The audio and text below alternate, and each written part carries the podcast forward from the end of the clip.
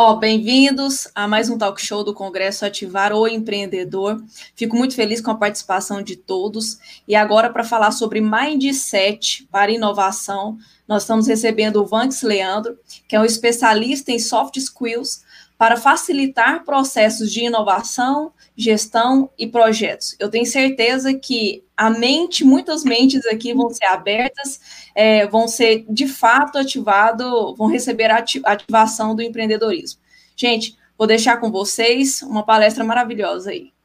Bacana. Eu só quero pedir para os presentes que podem colocar comentários aí, tá no chat que assim que a gente for vendo aqui, eu vou colocando aqui na, na tela, e aí o palestrante Vanks, ele vai estar tá falando, é, tentando responder na medida do possível, tá bom? Vanks, mais uma vez, obrigado por ter aceitado o nosso convite, eu acho que é, faz parte desse grande modelo de negócio chamado ativar e inspirar o empreendedor. Então, nosso objetivo com esse congresso é ativar e inspirar o empreendedor para que ele consiga, pelo menos, ter uma inspiração com essas palestras que a gente está fornecendo para eles, para ele poder seguir, entrar e seguir adiante. E quem está trabalhando dentro de um negócio, trabalhar como empreendedor dentro do teu negócio, ou dentro do negócio do outro, como intraempreendedorismo, né? É, e agora nós vamos tratar desse tema que eu acho que é muito bacana, que é esse chamado mindset, né, para inovação. Eu queria que você falasse um pouquinho para a gente o que que, que que esse mindset para inovação. E aí, a primeira coisa é tentar traduzir essa palavra mindset, porque tem muitas pessoas que estão assistindo aqui que são é, empreendedores de pequena empresa que não entendem ainda o que é essa palavra mindset, né? E aí a gente pode pegar depois dessa tradução e explicar um pouquinho mindset da inovação os dois juntos, o que, que a gente pode estar fazendo junto. Beleza? Beleza. Tá contigo. Valeu. Bom, primeiro eu queria agradecer aí o convite. Boa tarde, pessoal. Queria agradecer o convite do Fernando, da Sara, aqui participando desse evento, bem legal. É sempre interessante falar para empreendedores, né? Quando a gente estuda economia, a palavra empreendedor, ela foi cunhada lá pelo Schumpeter, foi utilizada pelo Schumpeter nos conceitos lá de inovação, lá que foi logo, logo do pós-guerra, né, modelo keynesiano de desenvolvimento, e o, ele falava que o empreendedor é o agente da transformação, é o principal pessoa que vai possibilitar o desenvolvimento econômico. Por isso que o empreendedorismo é tão importante. Então, estar tá aqui falando no evento que tem como público-alvo empreendedores é super interessante, né? Bom, mindset é uma palavra que ela é sacaneada, né? Você vê que tem o Porta dos Fundos aí que fez o Porta dos Fundos só para sacanear a palavra mindset. E agora, essa palavra mindset não é uma palavra errada. O problema é a utilização que o pessoal faz. O pessoal usa muito essa palavra mindset, usa a todo momento aplicações erradas da palavra, que vão, vai popularizando por um lado, mas do outro lado vai é, desgastando a palavra. Mas se fosse traduzir para o português, seria modelo mental. Então, ou uma forma de pensar. Então, todo mundo tem uma forma de pensar, todo mundo tem um, um modelo de pensamento, um modelo mental, né, que, que, é, que são formados pelas crenças, valores, a experiência de cada pessoa. Então, quando a gente fala de, de mindset para inovação, que é importante o, o, o empreendedor ele tem que ter um modelo mental específico voltado para direcioná-lo para inovação, então, para liderar a equipe para inovação, ou para ele mesmo. Tem vários empreendedores, mais de micro, né, de pequena microempresa, aqueles empreendedores individuais também, que a empresa é ele mais um, é só ele, né? Então é ele com alguns contratos, com alguns parceiros. Então o camarada é importante ele ter um, o mindset ele ter um modelo mental propício para a inovação, ou então e também para ele poder liderar as pessoas para a inovação, né? Então, é como... o mindset é o modelo mental da pessoa. Bacana. E quais são as principais características desse mindset inovador, seu, pelo seu ponto de vista?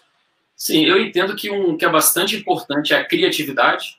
Então, o camarada ele tem que ter um, ele tem que ter uma, uma habilidade de criar, né, criatividade, então de criar para ação. Então isso é muito importante, ele conseguir é, pensar fora da caixa, usando também o jargão que o pessoal utiliza aí, ele criar novas soluções, criar novas abordagens, criar formas diferentes de atuar. Então o camarada tem que ser um camarada criativo. E quando a gente fala de criatividade, é interessante que a criatividade ocorre no, no lado inconsciente. Nosso, nosso cérebro é dividido em duas partes, né?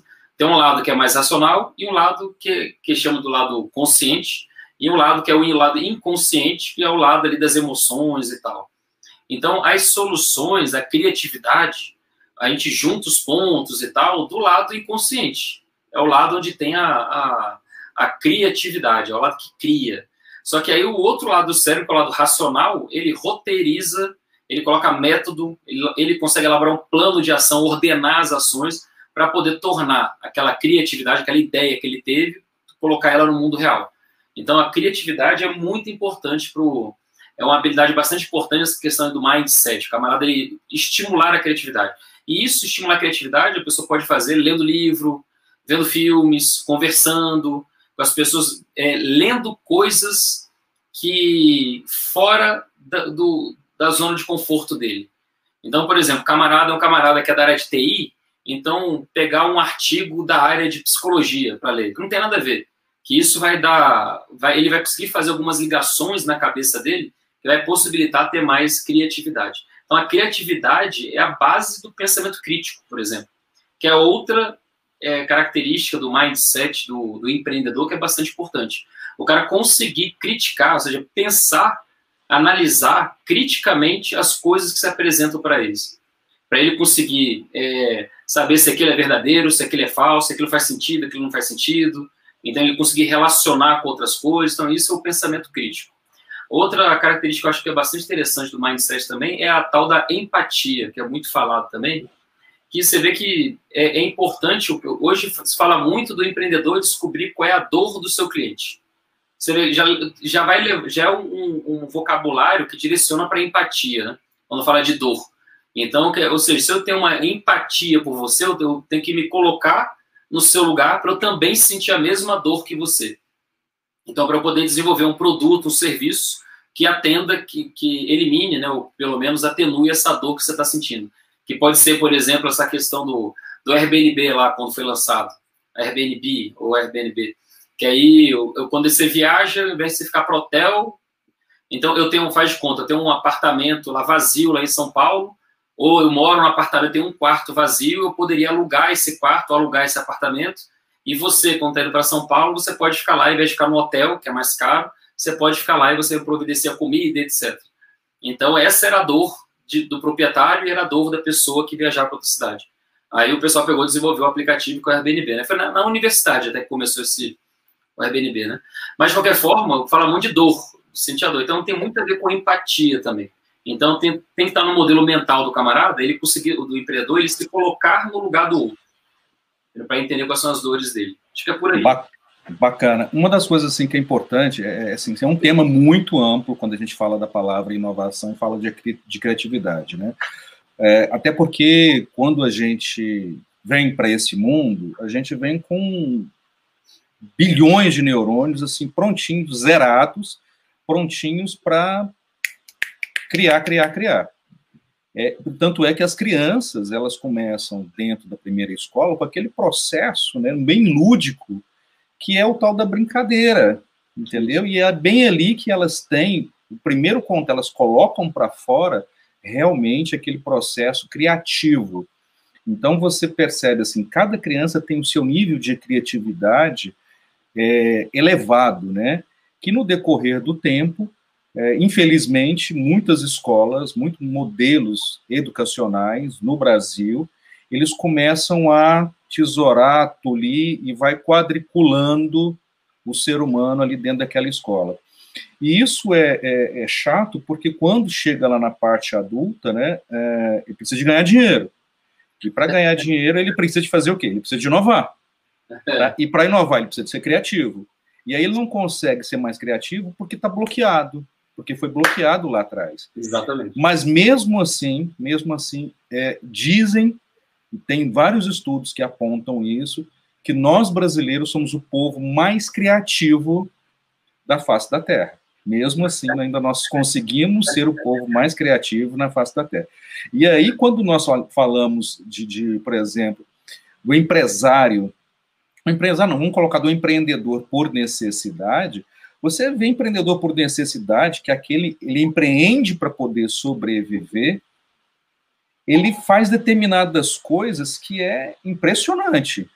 É impressionante aquilo que ele faz para para nossa desculpa é, que ele faz para poder conseguir dinheiro para trazer para a família. Mas assim, que se ele está empreendendo ou não, sim. No meu dia, o ano passado eu consegui nas minhas andanças eu detectei assim duas pessoas empreendendo por necessidade. Eu peguei, fui lá, fiz um vídeo com eles. Depois, quem quiser, pode acessar o meu canal que vocês vão ver.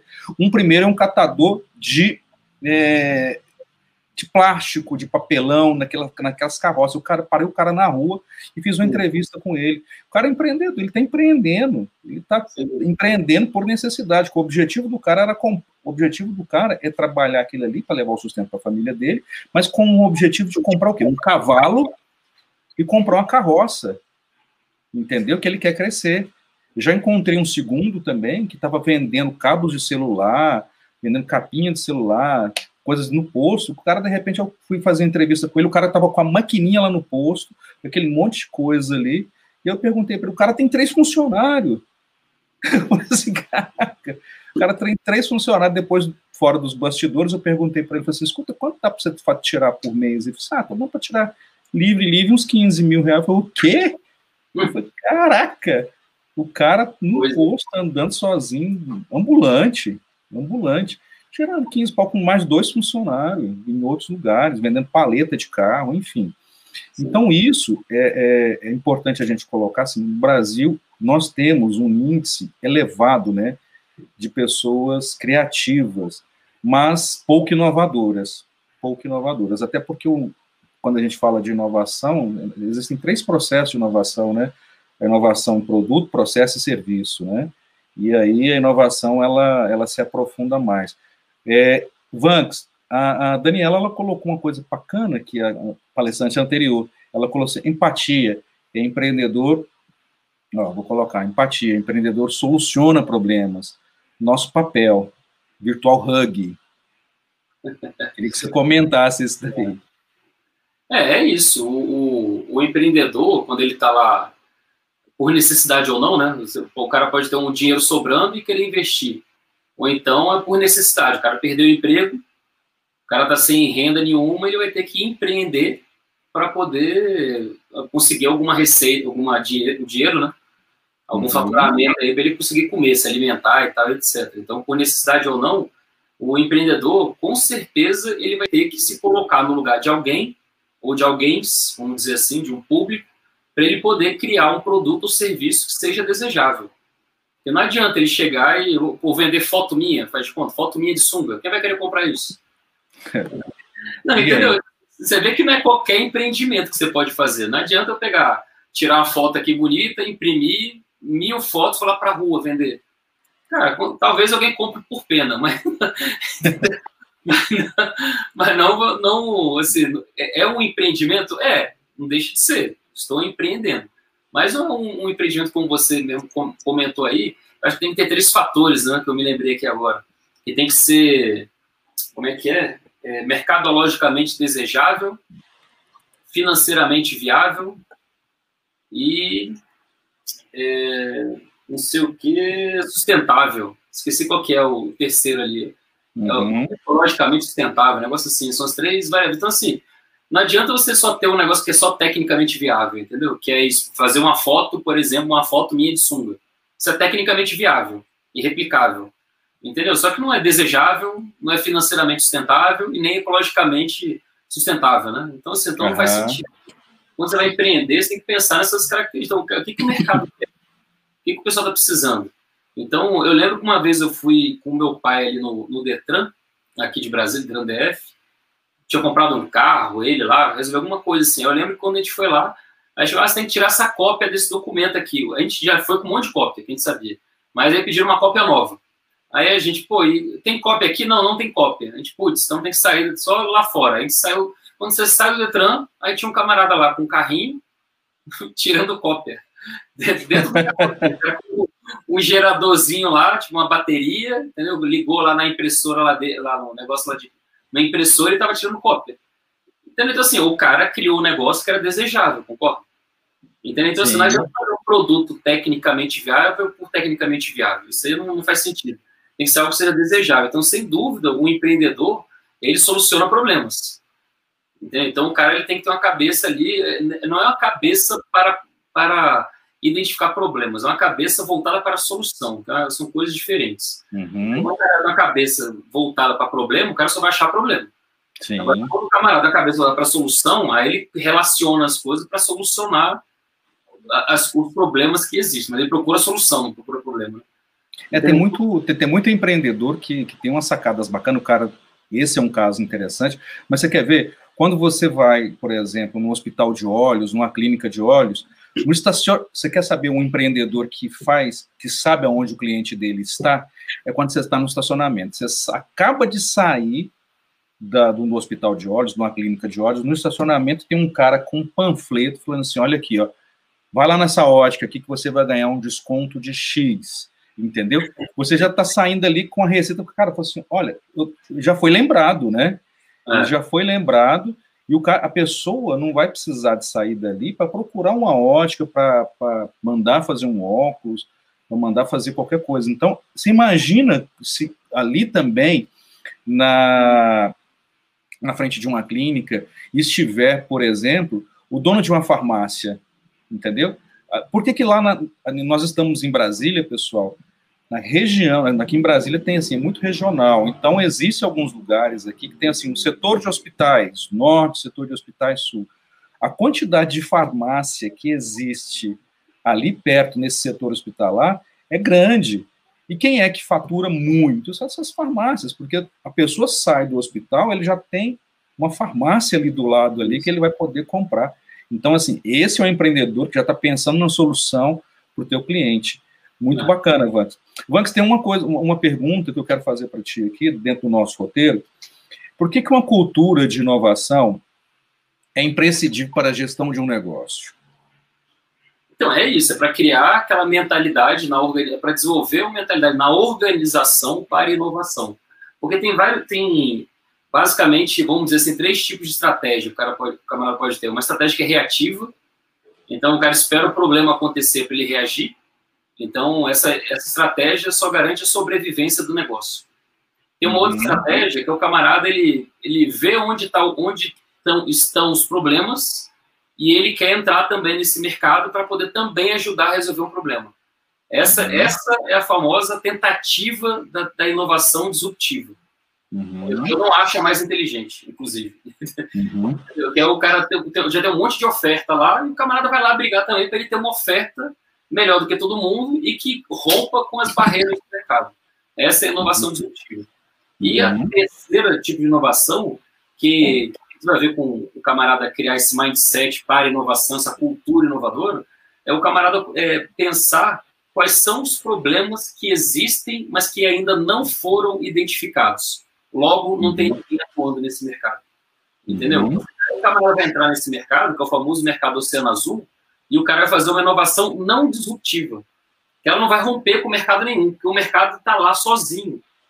Ele não vai ter que quebrar paradigma nenhum, é só ele entrar. Ele vai, ele vai criar os paradigmas. Entendeu? Então, camarada, ele cria. Ele, é, e engraçado que o pessoal fala muito de inovação disruptiva somente. Uhum. Eu, cara, inovação que é mais sinistra de fazer, a mais punk é. E o pessoal fica procurando esse tipo de inovação. Eu não consigo entender isso. É que o pessoal não estuda, eu acho, inovação para poder pensar, cara, mas quais são os problemas, quais são as dores que existem que ninguém atende? Uhum. Inovar é. num processo, por exemplo. Oi? Inovar, por exemplo, num processo. É, entendeu? Então, Coisa assim, simples, uma inovação mais simples. É, que chama, isso aí tem até o nome teórico que chama de aquele é o possível adjacente. Isso. Que é bem interessante também, que é a pessoa procurar. Então, são aquelas pequenas. Esse tipo de inovação aí é para fazer pequenas melhorias, né? É você ir crescendo aos poucos. Uhum. Isso aí é legal para quem já está no mercado. Então, o camarada faz esse possível adjacente, procurando pequenas melhorias para ele poder ir inovando, dando pequenas inovações ao longo do tempo e crescendo seu negócio. Né? Agora, seria que interessante essa, essa cultura para colocar o pessoal para ficar mobilizar o pessoal da sua empresa para ficar experimentando, ficar procurando novas oportunidades e ficar experimentando se dá certo ou se dá errado. Isso é questão de cultura. Você vê algumas organizações, o pessoal não tem uma cultura tolerante ao erro, por exemplo. Entendeu? O pessoal fala que não, erros não são permitidos. Nada de errar. O erro é punido. Então é uma cultura que dificilmente vai buscar inovação. Não é uma cultura voltada para inovação. Essa que proíbe, que, que pune o erro, a experimentação, entendeu? É, é, muito, é muito pelo contrário. Às vezes nós temos exemplos assim é, muito bons. O caso da 3M, né? A 3M é uma empresa que investe, incentiva muito processo de inovação dos seus colaboradores.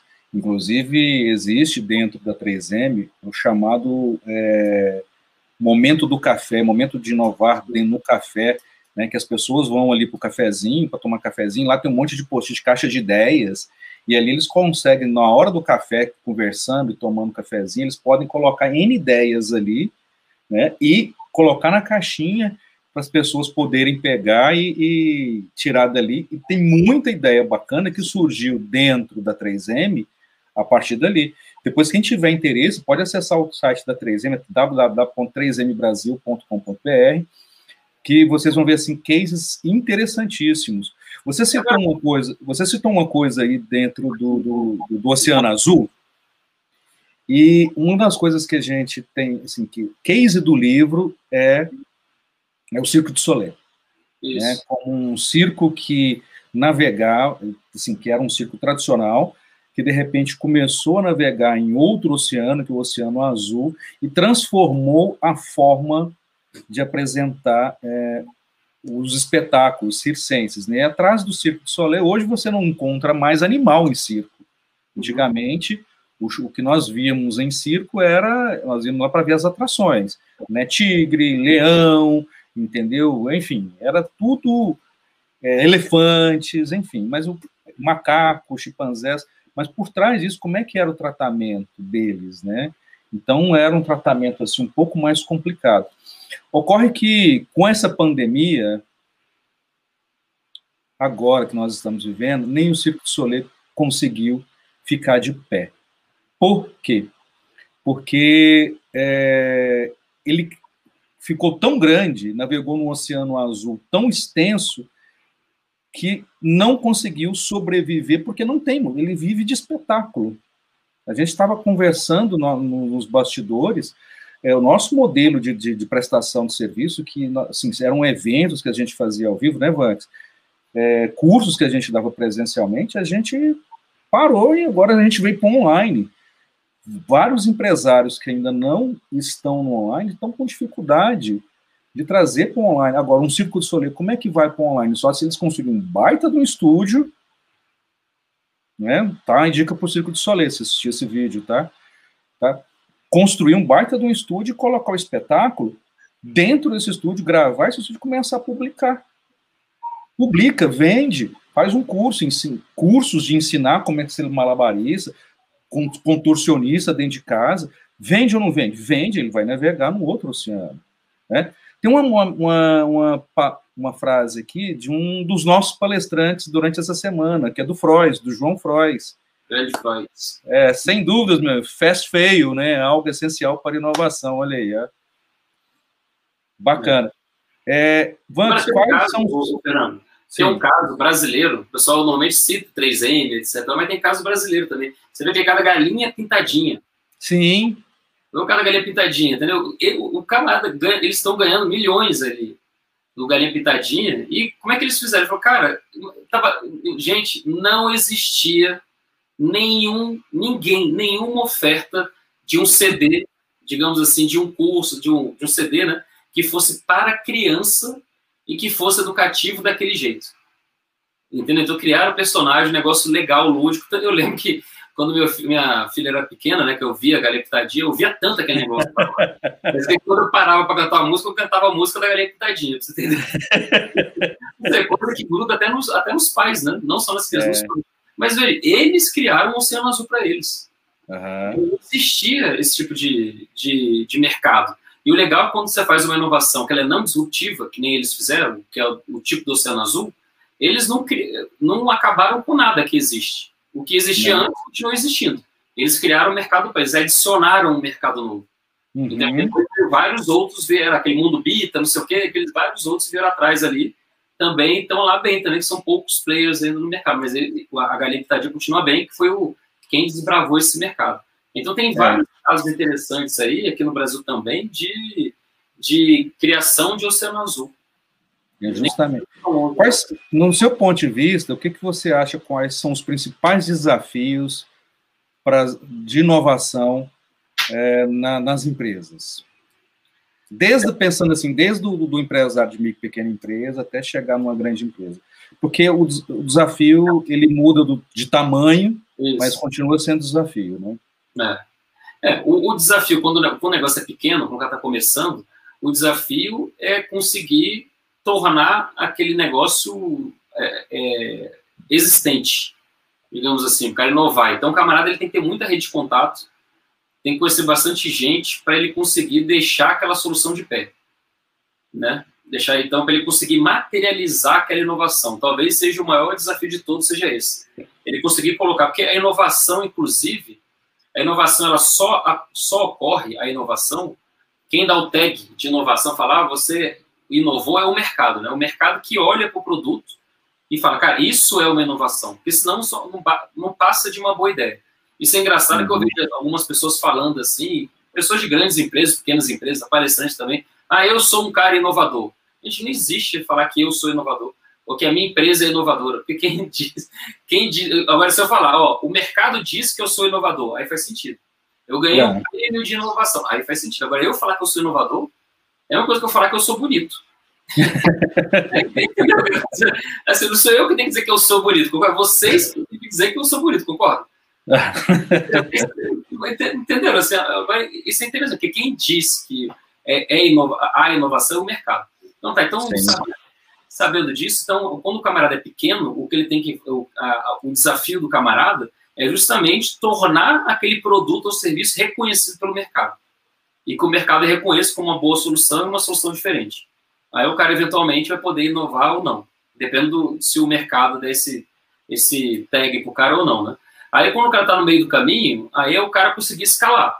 O cara conseguir ampliar o, o, o é, reproduzir em escala aquele produto, aquele serviço. Talvez sair do bairro para a cidade, ou sair da cidade para outra cidade, ou sair da sua cidade para outro estado, aí depende do, do negócio do camarada, né? Então, ou sair, às vezes, do setor. Então, o cara está em colégio, quer entrar agora também em universidade. Então, depende do, escalonamento, depende do, do, negócio. Depois que o camarada já já está grande, já tem um negócio grande, o grande desafio é o cara retomar aquela cultura inicial de, nova, de criar coisas novas, que justamente lá no começo, que era aquela cultura do empreendedor lá, quando o negócio era pequeno, né? De continuar mantendo que o cara imagina, o cara tem empresa grande. Então, a maior tendência é de ficar mantendo o que já existe. E a mudança e a inovação ela fica cada vez mais é, trabalhosa de ocorrer. Porque imagina, é um gigante, né? Você tem que movimentar uhum. coisas novas. Como é que você vai colocar? Vai arriscar tudo? Então tem que deixar. Não tem como. É, que nem você comentou que a 3M faz, deixa lá um pedacinho lá do, do dia ou do mês, algumas horas ali, para o pessoal poder experimentar coisas novas. Entendeu? Então, uhum. Então, assim, os desafios acho que são esses, assim, que no começo essa cultura para inovação, não acho que no começo a cultura seja um desafio, porque todo empreendedor naturalmente é um cara que quer desafiar o que existe, ele quer criar uhum. algo, é um otimista por natureza, senão não é um empreendedor, né? Ótimo, ótimo, perfeito, perfeito a tua colocação, acho que que é bem por aí, por aí mesmo, porque é, aquilo que nós estávamos falando antes, né? Somos um país criativo, né? Isso. E aí você tem criatividade de tudo quanto é jeito nesse país. Isso. Se a gente for falar assim das criatividades que a gente vê, é coisa demais. Tem uma, uma pergunta aqui de um, de um telespectador, é, do Orlan.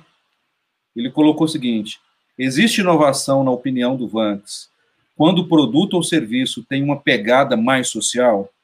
Ou a inovação só acontece quando a criatividade começa a emitir nota fiscal? Até rimou, hein? É, Obrigado, só... meu Ótima pergunta. Deixa eu só mostrar esse livro aqui, ó, que o Douglas ele falou do Estratégia do Oceano Azul, que é o livro clássico, né, que fala, ah, eu gosto muito desse aqui, ó, que é o mais recente deles, que é a transição para o Oceano Azul. Uhum. É o segundo livro deles, tá até tudo marcado. Eu estava relendo esse livro esses dias, tá até tudo marcado de novo. Uhum. Estava relendo esse livro aqui. É, tá até aqui do meu lado, porque eu não terminei de reler. Mas esse livro é legal que ele já conta vários casos reais, ele explica o um método base, ele, quando ele escreveu Oceano Azul, então o pessoal praticou e tal, e agora eles fizeram vários é, documentações de casos reais que aconteceram, e agora ele está relatando nesse livro como é que um método para poder fazer a transição para o Oceano Azul. Então o negócio já existe para poder fazer ir para o Oceano Azul. Bem legal também, eu recomendo, os mesmos autores aí. Agora, essa pergunta aqui do, do Orlan, então, existe a inovação é, pegada mais social? Certamente existe. Com certeza existe. Agora, um ponto interessante dessa, desse, desse eu, eu ajudo todo ano. Esse ano tá esquisito, ainda não, né? Porque esse ano tá esquisito. Esse ano é muito atípico. Mas todo ano, tirando esse ano, eu participo de um projeto aí que eu ajudo umas 20, 30 empreendimentos sociais aqui, aqui em Brasília especificamente, né?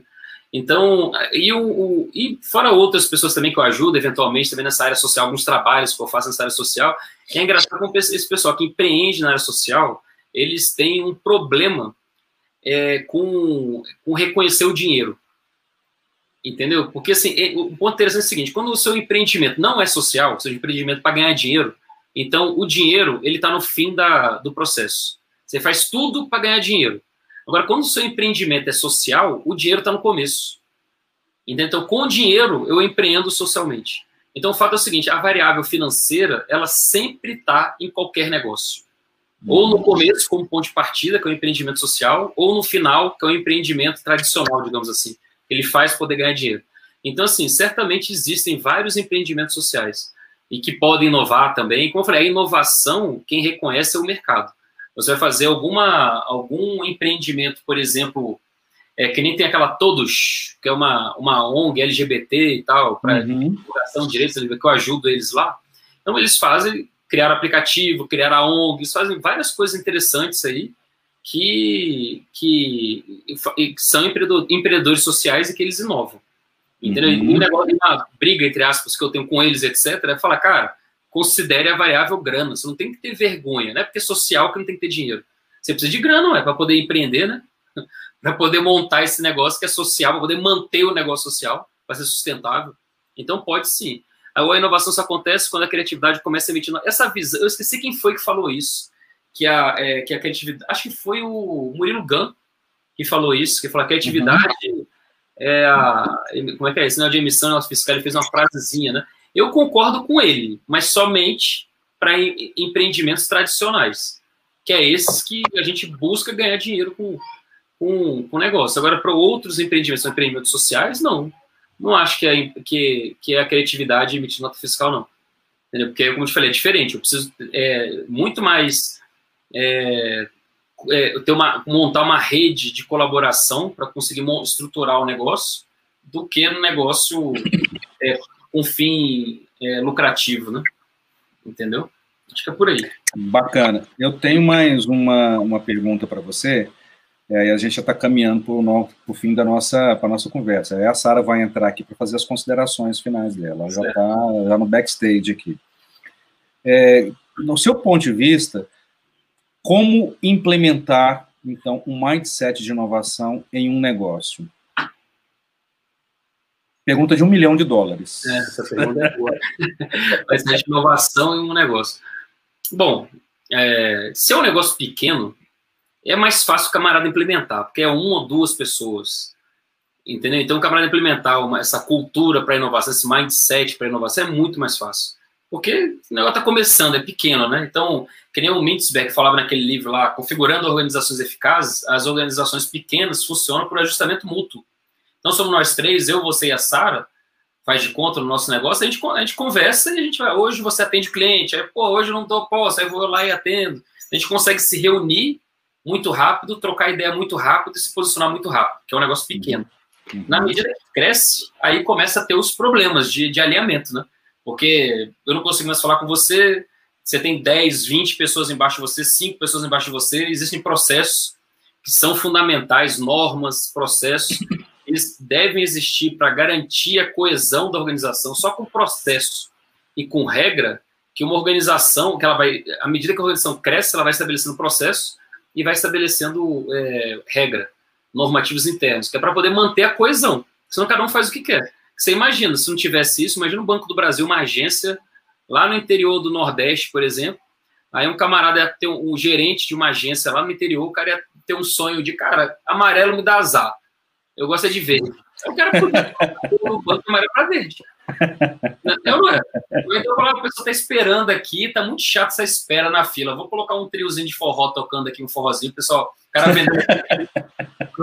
Sabe aquele que praia aqui dentro da agência? Agora, por que o cara não consegue fazer? Porque tem processo. Porque para ele poder mudar uhum. a cor da fachada, ele vai ter que fazer um pedido, vai ter que entrar no sistema, fazer um pedido que outro cara aprova, aí passa para outro cara que aprova. Por isso que ele não consegue mudar a, a cor de uma agência, porque tem regra. Para poder manter a coesão, a coerência. Então, o grande desafio quando o negócio cresce é justamente o camarada criar uma cultura para poder rever esses processos constantemente.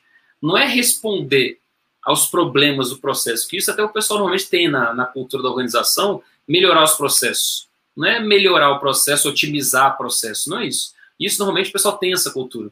A questão é o pessoal ter um mindset para inovação, é esse processo ainda faz sentido? Existe outro processo que eu posso fazer que exclua esse.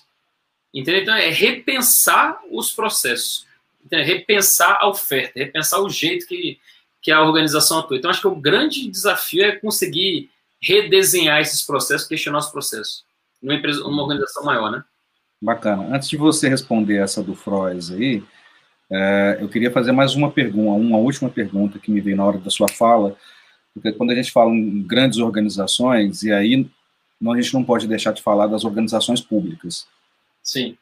É, porque as organizações públicas, elas são cheias de processos, hiperburocratizadas, e inovar nesse inovar dentro da organização pública, a gente percebe uma dificuldade muito maior.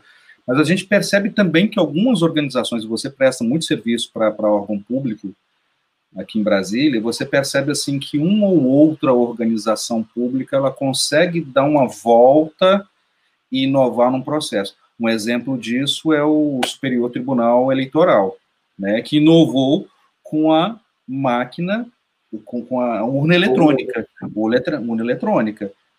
Então, isso foi uma, uma inovação super disruptiva que trouxe muito para a gente, né? Eu vou deixar a Sara entrar aqui, tá? Só para você responde essa das empresas, depois você responde essa do Frois, tá bom? Tá. É, então, é interessante que as organizações públicas, apesar de serem mal faladas, e até é, internamente pelos próprios servidores públicos, eles também se acharem pouco inovadores, poucos, pouco inovadores, mas a organização que mais inova no mundo são as organizações públicas. Se você parar para pensar, ver o próprio a, a ISO saiu de onde? De organização pública. Modelos de maturidade saiu de uma organização pública. Entendeu? Então, assim, vários, agora LGBT, LGPD. LGPD. LGPD saiu de, de é, órgãos públicos também. Entendeu? Então, assim, então você vê várias inovações ocorrendo partindo do setor público. Com certeza é um desafio gigantesco, camarada inovar dentro do serviço público, é, é uma máquina grande, com vários processos que existem, para manter a coerência, a consistência. Eles têm que existir várias, só pode fazer o que está previsto na lei, diferente da gente que atua na área privada, que se não está previsto na lei, a gente também a gente só não pode fazer o que a lei proíbe. Uhum. Agora, o servidor público só pode fazer o que a lei deixa. Então, uhum. isso me bastante. Agora, o fato de ter regra o fato de ter regra bem clara é, é até um dos fatores que potencializam a inovação. O exemplo que eu dou que tem gente que ah, quando coloca regra está acabando, está minando com a inovação. Não tem nada a ver. E um exemplo que eu sempre dou é o exemplo da música, da música ou da, da poesia. Então, são sete notas musicais, são 27 letras, e nem por isso o pessoal deixa de criar novas poesias, novas músicas e tal. Então, assim, regra, e tem regra clara para você colocar para ser entendível, né? Uma uhum Para não ser barulho, para não ser um texto doido, maluco que ninguém entende. Então tem regra uhum. para você ver, você poder compor. E nem por isso deixa surgir coisas novas. Então a regra, ela, ela é desejada para você poder inovar. Então as organizações públicas inovam e inovam bastante. E nos últimos tempos, basicamente pela, pela essa globalização, que o pessoal faz um benchmarking inconsciente muitas vezes, Então o pessoal vê em filme, vê em Facebook, Instagram, vê serviços públicos de outros estados e de outros países funcionando, aí o pessoal olha para cá e quer igual. Então o pessoal faz um benchmark inconsciente e exige aqui do Brasil que faça diferente também, né? Uhum. Entendeu? Então isso está fazendo com que o, o, o serviço público mude. E eu acho que mudou bastante nos últimos anos aí, está muito mais próximo do cliente, na minha, é. na minha opinião, né? Que somos nós, né? os, os cidadãos. E tem procurado inovar bastante. Então, é uma área que a gente atua muito, né, que é na área de gestão de projetos, né, é, quando a gente fala de gestão de projetos, até por volta ali de 2005, até 2010, a gente fala de gestão de projetos no governo, é algo muito voltado para a área de tecnologia da informação dentro dos órgãos públicos. Hoje a gente já percebe muitos órgãos públicos, como por exemplo o Ministério da Economia, é, presente assim com escritório estratégico de projetos, né, onde tem lá na sala do ministro um painel gigante com todos os projetos estratégicos do Brasil inteiro voltados na área de economia. É, então, nós temos assim, projetos estratégicos na área de educação, na área de saúde. É, então, assim, tem muita, bacana, muita coisa bacana, principalmente na área de projetos, que anteriormente estava previsto, sim, presente, né? Só na área de tecnologia da informação. Tanto é que muitas pessoas certificadas na área de gestão de projetos, é, a gente percebe assim, que tem muito profissional na área de tecnologia da informação, sim. muito pouca gente na área de gestão. Sim. Eu queria que você respondesse falar esse comentário aí do, do Freud, ele falou o seguinte: eu vejo que inovação está atrelada a resultado. E resultado pode ser impacto, pode ter impacto no mercado. Receita, aumento de produtividade, aceitação do produto. E aí ele continua ainda com um comentário que ele deu continuidade. Por isso penso que a pergunta do Orlan retrata também um exemplo de inovação. Sim. É show de bola, né? Eu acho que foi, foi bacana, né? Bacana, ah. Freud. Obrigado, viu? Com certeza. E com certeza inovação é resultado. Porque senão só é uma ideia diferente. Sim, ou é uma criatividade, né? Ah, é isso. Então fazer, vou fazer uma pizza triangular agora.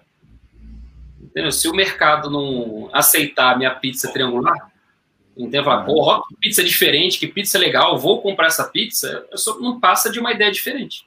É. Agora, se a pessoa começa a comprar, eu, porra, o Vanks inovou com uma pizza triangular. Uhum.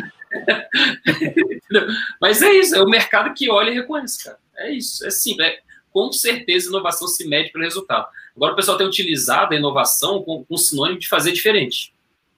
Entendeu? Então, o pessoal chega assim: ah, vou fazer uma reunião inovadora com a Sara. O que, é inovador? Por que é inovadora? Só porque é diferente, porque a gente vai fazer de cabeça para baixo? Entendeu? Assim, qual a utilidade que isso tem? Nenhuma, então não é inovação, gente, é só uma reunião diferente. Aí vai lá, fazer um relatório inovador. É só porque o cara mudou um campo. Ali, mudou a cor do documento, reestruturou o documento. Bicho, é só um documento diferente, tem nada de inovador nisso. Entendeu? Agora, se o cara faz o documento e o pessoal fala, reconhece aquela mudança, e, e pô, essa mudança fez diferença, por isso agora nós é, preferimos este documento, aí o cara pode falar que, que inovou, porque senão é só um documento diferente, velho. Entendeu? Então o pessoal está usando muito essa palavra inovação hoje em dia, que nem é o que a gente começou falando do mindset, né? O pessoal usou, usou errado, entendeu? Que agora que aí acabou com a palavra mindset, né? Meio que detonou com a, com a palavra. Aí o pessoal está usando tanta inovação e tão aplicando tão errado, vendo que daqui a pouco detona com a palavra inovação, que nem aconteceu com a palavra estratégico. O pessoal uhum. usa estratégico, e estratégico não é mais nada hoje em dia, né? Não é? é? Entendeu? É, é melhor você usar a palavra, não, isso aqui são meus projetos relevantes. É melhor você falar isso do que falar que são meus projetos estratégicos. É, nós temos, assim, nosso, nosso primeiro palestrante hoje, ele é um Master Coach reconhecido, é, mas é uma, uma palavra que, infelizmente, hoje as pessoas usaram tanto que prostituiu a palavra. É. Né? A palavra de coaching, infelizmente, é algo fantástico, feito com seriedade, mas, assim, já se falaram tanto que, infelizmente, a Emanuela, ô oh, Manuela, a Manuela está aqui, uma das nossas próximas palestrantes está aqui já falando com a gente. O Manual de Oslo tiver, apresenta diversas maneiras de inovação, é isso mesmo. Tá? É uma das coisas assim que a gente, a financiadora de estudos e projetos FINEP e outros órgãos que trabalham com, com é, com inovação, utiliza como base o Manual de Oslo para tratar os índices né, e a cadeia de inovação como um todo. Sara, você, por favor, as considerações finais, porque a gente já tá, tem que entrar numa próxima palestra agora. Eu quero dizer que o. O tá ótimo. É, refor... reforçou a palestra anterior, né, da importância dos processos, principalmente na hora de implantar uma inovação, são extremamente importantes. Vanks, você falou sobre algo que eu acredito muito, não é porque é do terceiro setor que não tem que faturar, né? É, é, é, são visões diferentes a respeito do dinheiro, claro, mas assim, não é porque é filantropia ou, ou algo assim que não tem que faturar. Eu super é, concordo com isso daí. E eu, no meu dia a dia aqui como consultora, percebo, chego em vários possíveis clientes, né? E o empresário vira para mim e fala: não, eu tenho um atendimento inovador, eu tenho um produto inovador. Quando você vai no. Eu, eu faço a seguinte pergunta: você tem quanto no seu bolso? Pessoa, não, aí eu tô devendo, eu tenho que quitar uma agenda. Eu falo, não, não tá dando resultado. Porque se tivesse dando resultado, então, quer dizer assim, é, é, achei show sua colocação clara é, para o público de que inovação precisa de, aliás, do resultado precisa de inovação e inovação está atrelada ao resultado. Show de bola. Na próxima vez o cara falar para você, ah, eu tenho um produto inovador, você tem que falar, quem disse isso? Fala, é, eu tô exatamente. Então, não. Exatamente. então, o mercado não. tem que falar. É, o mercado tem que falar, o mercado tem que reconhecer. o cara falar também que ele é inovador, é a mesma coisa que o cara falar, eu sou bonito. É até arrogante, né? Olha, ministração maravilhosa, estou percebendo até a movimentação dos nossos palestrantes aqui, né, Fernando, no, nos Sim. comentários. Show de bola a contribuição de todos. Vanks, eu quero te agradecer por ter. Eu acredito que eu vou usar a palavra até desmistificar, que até tá, tá em desuso também, né? De tanto que foi mal usada. Mas, assim, adorei você desmistificar essa questão da inovação, de achar que porque faz algo diferente, por, só por ser diferente, é, não significa ser inovação. Adorei e eu acho extremamente importante isso chegar no nosso público ideal aqui, ó. Muito obrigada pela sua, pela sua contribuição. Amigo, gratidão, viu? Gratidão Obrigado. por ter aceito o nosso convite. Eu acho que foi show de bola. É, você está convidado para um próximo evento também que nós vamos fazer, que esse é só o primeiro. Eu tenho um monte de gente pedindo, perguntando para a gente quando vai ser o próximo, quando vai ser o próximo. E lembrando aos, ao, ao nosso público que está assistindo aí que essa palestra só vai estar disponível só até hoje, meia-noite, tá bom? Então, se você, por, porventura, perder alguma parte, você tem até meia-noite de hoje para estar tá, tá assistindo ela. Depois ela vai sair do ar. Tá vocês foram muito rápidos, vocês organizaram esse evento todo, acho que em duas semanas, né? Duas semanas. Duas semanas. Duas semanas. Vocês foram muito rápidos. ah, mas nós, nós, temos uma equipe gigantesca do nosso lado. Ah, nós então... temos uma equipe gigantesca, né? Eu e Sara. É, eu imagino, né? uma equipe de grande capacidade, né? Então, mas acho que o próximo evento, com mais tempo, aí dá para fazer um negócio maior ainda, sem dúvida nenhuma. Vocês com fizeram certeza. bastante coisa em duas semanas, eu acho. O pessoal que está aí participando, você vê muita gente é, de renome, né? Muita gente uhum. aí no mercado e tal. Tirando eu, tem um monte de gente boa e famosa. o, o, Fernando é meu amigo, só por causa disso. Gente, mas muito obrigado, Vanks. A gente tem, precisa de encerrar aqui, que a gente vai entrar numa, num novo, numa nova transmissão agora, tá? Obrigadão, viu? Pessoal, Valeu. obrigado mais uma vez. A próxima palestra é com Fernando Seabra, é, do Planeta Startup, diretor de inovação da, da, da Fiesp. É, então, nós temos assim uma série de coisas aí bacanas que ele vai falar sobre pitch de sucesso. te convido também, Vanks, para vir assistir com a gente, tá? Com certeza. Estarei lá. Até logo, gente. Até tchau. Valeu, gente. Obrigado. Até a próxima. Até mais.